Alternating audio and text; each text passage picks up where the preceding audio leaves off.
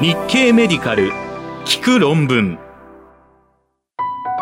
日経メディカル聞く論文。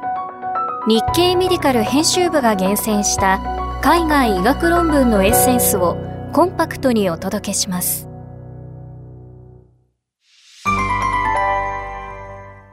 はじめに2023年6月22日に日経メディカルで紹介した COVID-19 診断歴の有無で小児の1型糖尿病発症率を比較したドイツの研究の結果です。邪魔市からコロナ罹患で小児の1型糖尿病発症率が増加。ドイツヘルムホルツミュンヘンの研究グループはバイエルン州の医療保険データベースを利用して2020年から2021年における小児の1型糖尿病発症リスクをパンデミック前と比較して COVID-19 診断歴と1型糖尿病発症率の増加に関連が見られたと報告しました。結果は2023年5月22日の邪魔市電子版にレターとして掲載されました。バイエルン州住民のおよそ85%が加入している法定医療保険医協会のデータベースから2010年から2018年に出生したすべての小児を対象に2021年12月までの医療情報を得て分析したところ1型糖尿病の発症率は2020年から2021年が10万人年あたり29.9と2018年から2019年の19.5と比較して高くなっていました。COVID-19 の診断歴がない小児では28.5で、同じ四半期に COVID-19 と診断された小児の1型糖尿病発症率は55.2でした。COVID-19 と診断されてから6ヶ月間の発症率は38.8で、診断から6ヶ月から15ヶ月の発症率は50.7でした。COVID-19 診断歴のない小児と COVID-19 と診断された小児の1型糖尿病リスクを比較すると、年齢と性別を調整した2020年から2021年の1型糖尿病発症のハザード比は1.57と優位に増加していて、ウイルス陽性が確認された患者に限定すると1.69とさらに大きくなりました。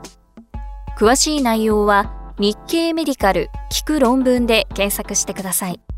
論文コラムへのリンク先を掲載しています。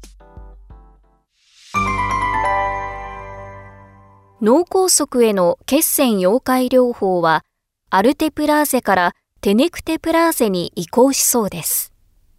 次に2023年6月20日に日経メディカルで紹介したジャマニューロロジー誌からの話題です。テネクテプラーゼは血栓溶解療法による頭蓋内出血を減らす。アメリカテキサス大学オースティン校の研究グループはオーストラリア、ニュージーランド、アメリカの100施設を超える病院が参加した大規模観察研究で、脳梗塞患者に血栓溶解療法を行った場合の症候性頭蓋内出血リスクをテネクテプラーゼとアルテプラーゼで比較し、テネクテプラーゼのリスクが低かったと報告しました。結果は2023年5月30日のジャマニューロロジー誌電子版に掲載されました。テネクテプラーゼは遺伝子組み換え技術を用いてアルテプラーゼの一部のアミノ酸を改変し、フィブリン特異性を高め、半減期が長く、ボーラス投与が迅速にできることから、ST 上昇心筋梗塞に対する標準的な血栓溶解療法に用いられています。加えて、フィブリノーゲンやプラスミノーゲンを保存することから、出血性の合併症を減らすことも期待されています。今回著者らは脳梗塞患者にテネクテプラーゼを投与した場合の症候性頭蓋内出血リスクをアルテプラーゼと比較するために研究者主導の観察研究を実施しました。9238人の患者を分析対象としたところ、症候性頭蓋内出血はテネクテプラーゼ群の1.8%とアルテプラーゼ群の3.6%に発生し、調整オッズ比は0.42でした。血栓除去術を受けなかった患者の症候性頭蓋内出血の調整オッズ比は0.47。血栓除去術を受けた患者では0.40で、両群ともにテネクテプラーゼ群の方が発生率は優位に低くなっていました。院内死亡、7日以内の死亡、90日以内の死亡では優位差は認めませんでしたが、90日時点の修正ランキンスケールのスコアが3以上のオッズ比は0.71。スコアが0または1であるオッズ比は1.57で、テネクテプラーゼ群のアウトカムが良好であることが示唆されました。詳しい内容は日経メディカル聞く論文で検索してください。論文コラムへのリンク先を掲載しています。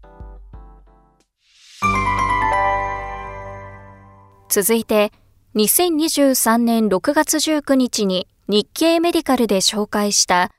前立腺がんに対するホルモン療法に関する系統的レビューとメタアナリシスの結果です。ジャマオンコロジー氏から第2世代抗アンドロゲン薬に認知機能低下リスク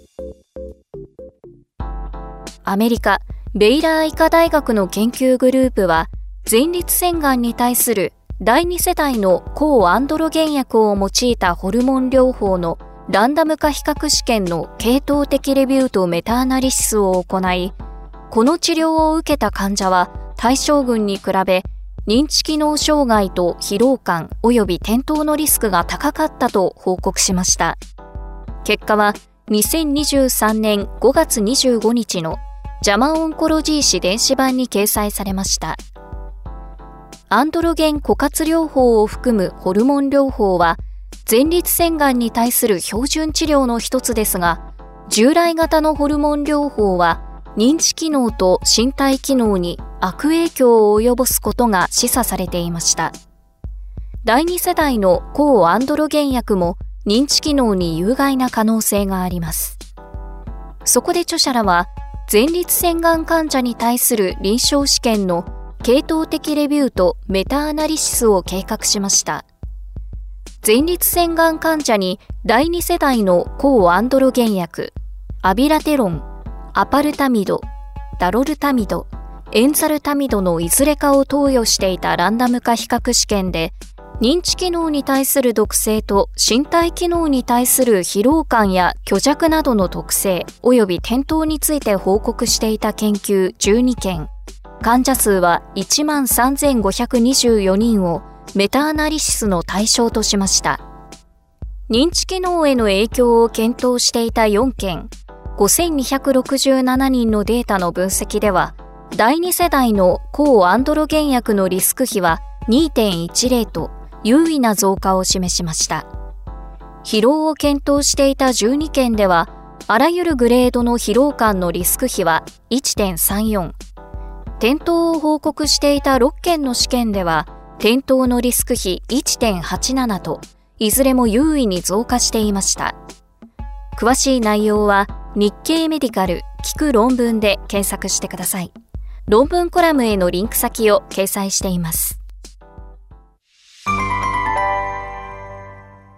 台湾の大規模コホート研究でアトピー性皮膚炎は全身の疾患であることが再確認されました。続いて、2023年6月21日に日経メディカルで紹介したジャマダーマトロジー氏からの話題です。成人のアトピー性皮膚炎患者で静脈血栓塞栓症リスクが微増。台湾台北永民総委員の研究グループはアトピー性皮膚炎患者の静脈血栓塞栓症リスクを調べるコホート研究を行い、2003年から2017年に新たにアトピー性皮膚炎と診断された成人患者と年齢や性別をマッチさせた対象群を比較したところ、アトピー性皮膚炎患者は静脈血栓塞栓症リスクが優位に高かったと報告しました。結果は2023年5月31日のジャマダーマトロジー誌電子版に掲載されました。アトピー性皮膚炎患者に生じている免疫調節異常は、この疾患が皮膚だけでなく全身に影響を及ぼすことを示唆していて、心筋梗塞や虚血性脳卒中などの心血管疾患リスクの上昇と関係するという報告も複数あります。今回、追跡期間中の静脈血栓塞栓症の発症を主要評価項目とし、深部静脈血栓症と肺塞栓症に分けた発症リスクも検討しました。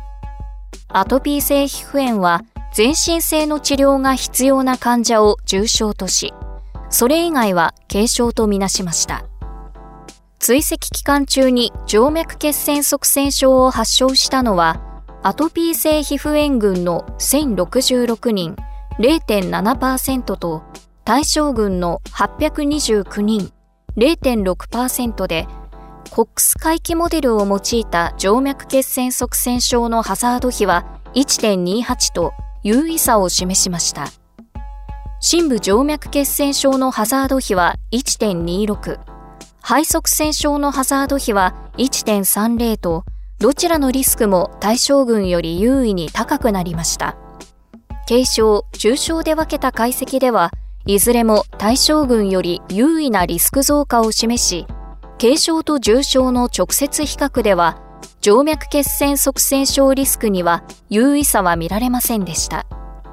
年齢別解析では、45歳以上でハザード比1.25と、静脈血栓塞栓症リスクは高くなりましたが、45歳未満では優位ではありませんでした。性別による違いはありませんでした。全身性のステロイドを使用していた患者を除外した分析でも、ハザード比1.45で、静脈血栓塞栓症リスクの増加が認められました。詳しい内容は日経メディカル聞く論文で検索してください。論文コラムへのリンク先を掲載しています。抗 VEGF 薬の局所投与でも全身性の有害事象があることが示されました。最後に、2023年6月23日に日経メディカルで紹介したジャマオフサルモロジー誌からの話題です。抗 VEGF 薬、小子体注射は全身性有害事象のリスク。アメリカ、ジョンズ・ホプキンス大学医学部の研究グループは、アメリカの退役軍人の医療情報を利用して糖尿病網膜症などの治療に使われる抗血管内非増殖因子 VEGF 薬の小子体注射が2型糖尿病患者の全身性有害事象に影響を及ぼすかどうかを検討し、この治療を受けていた患者は全身性有害事象を起こすリスクが高かったと報告しました。結果は2023年6月1日のジャマオフサルモロジー誌電子版に掲載されました。がん治療などに用いられる全身用の抗 VEGF 薬は、高血圧や動脈血栓塞栓イベントなどの有害事象のリスクを上昇させることが知られていますが、糖尿病黄斑不死や増殖性網膜症などに使われる抗 VEGF 薬の小子体注射でも全身性の有害事象を起こすのかどうかは明らかではありませんでした。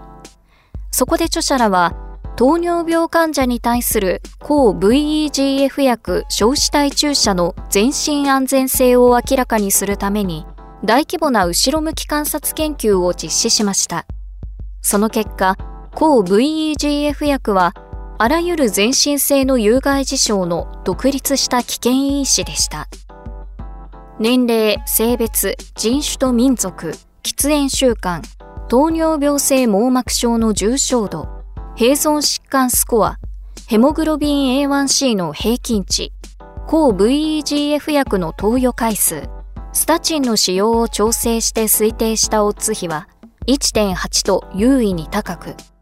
冠動脈疾患、脳血管疾患、腎臓病などのリスクも優位に高くなっていました。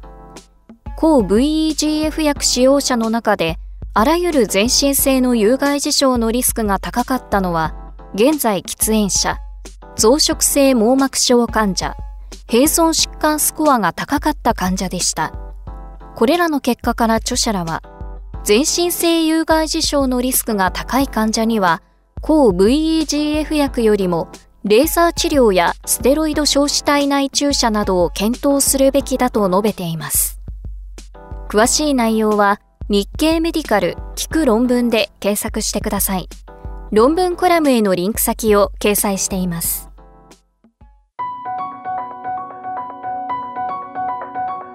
日経メディカル聞く論文次回もお楽しみに。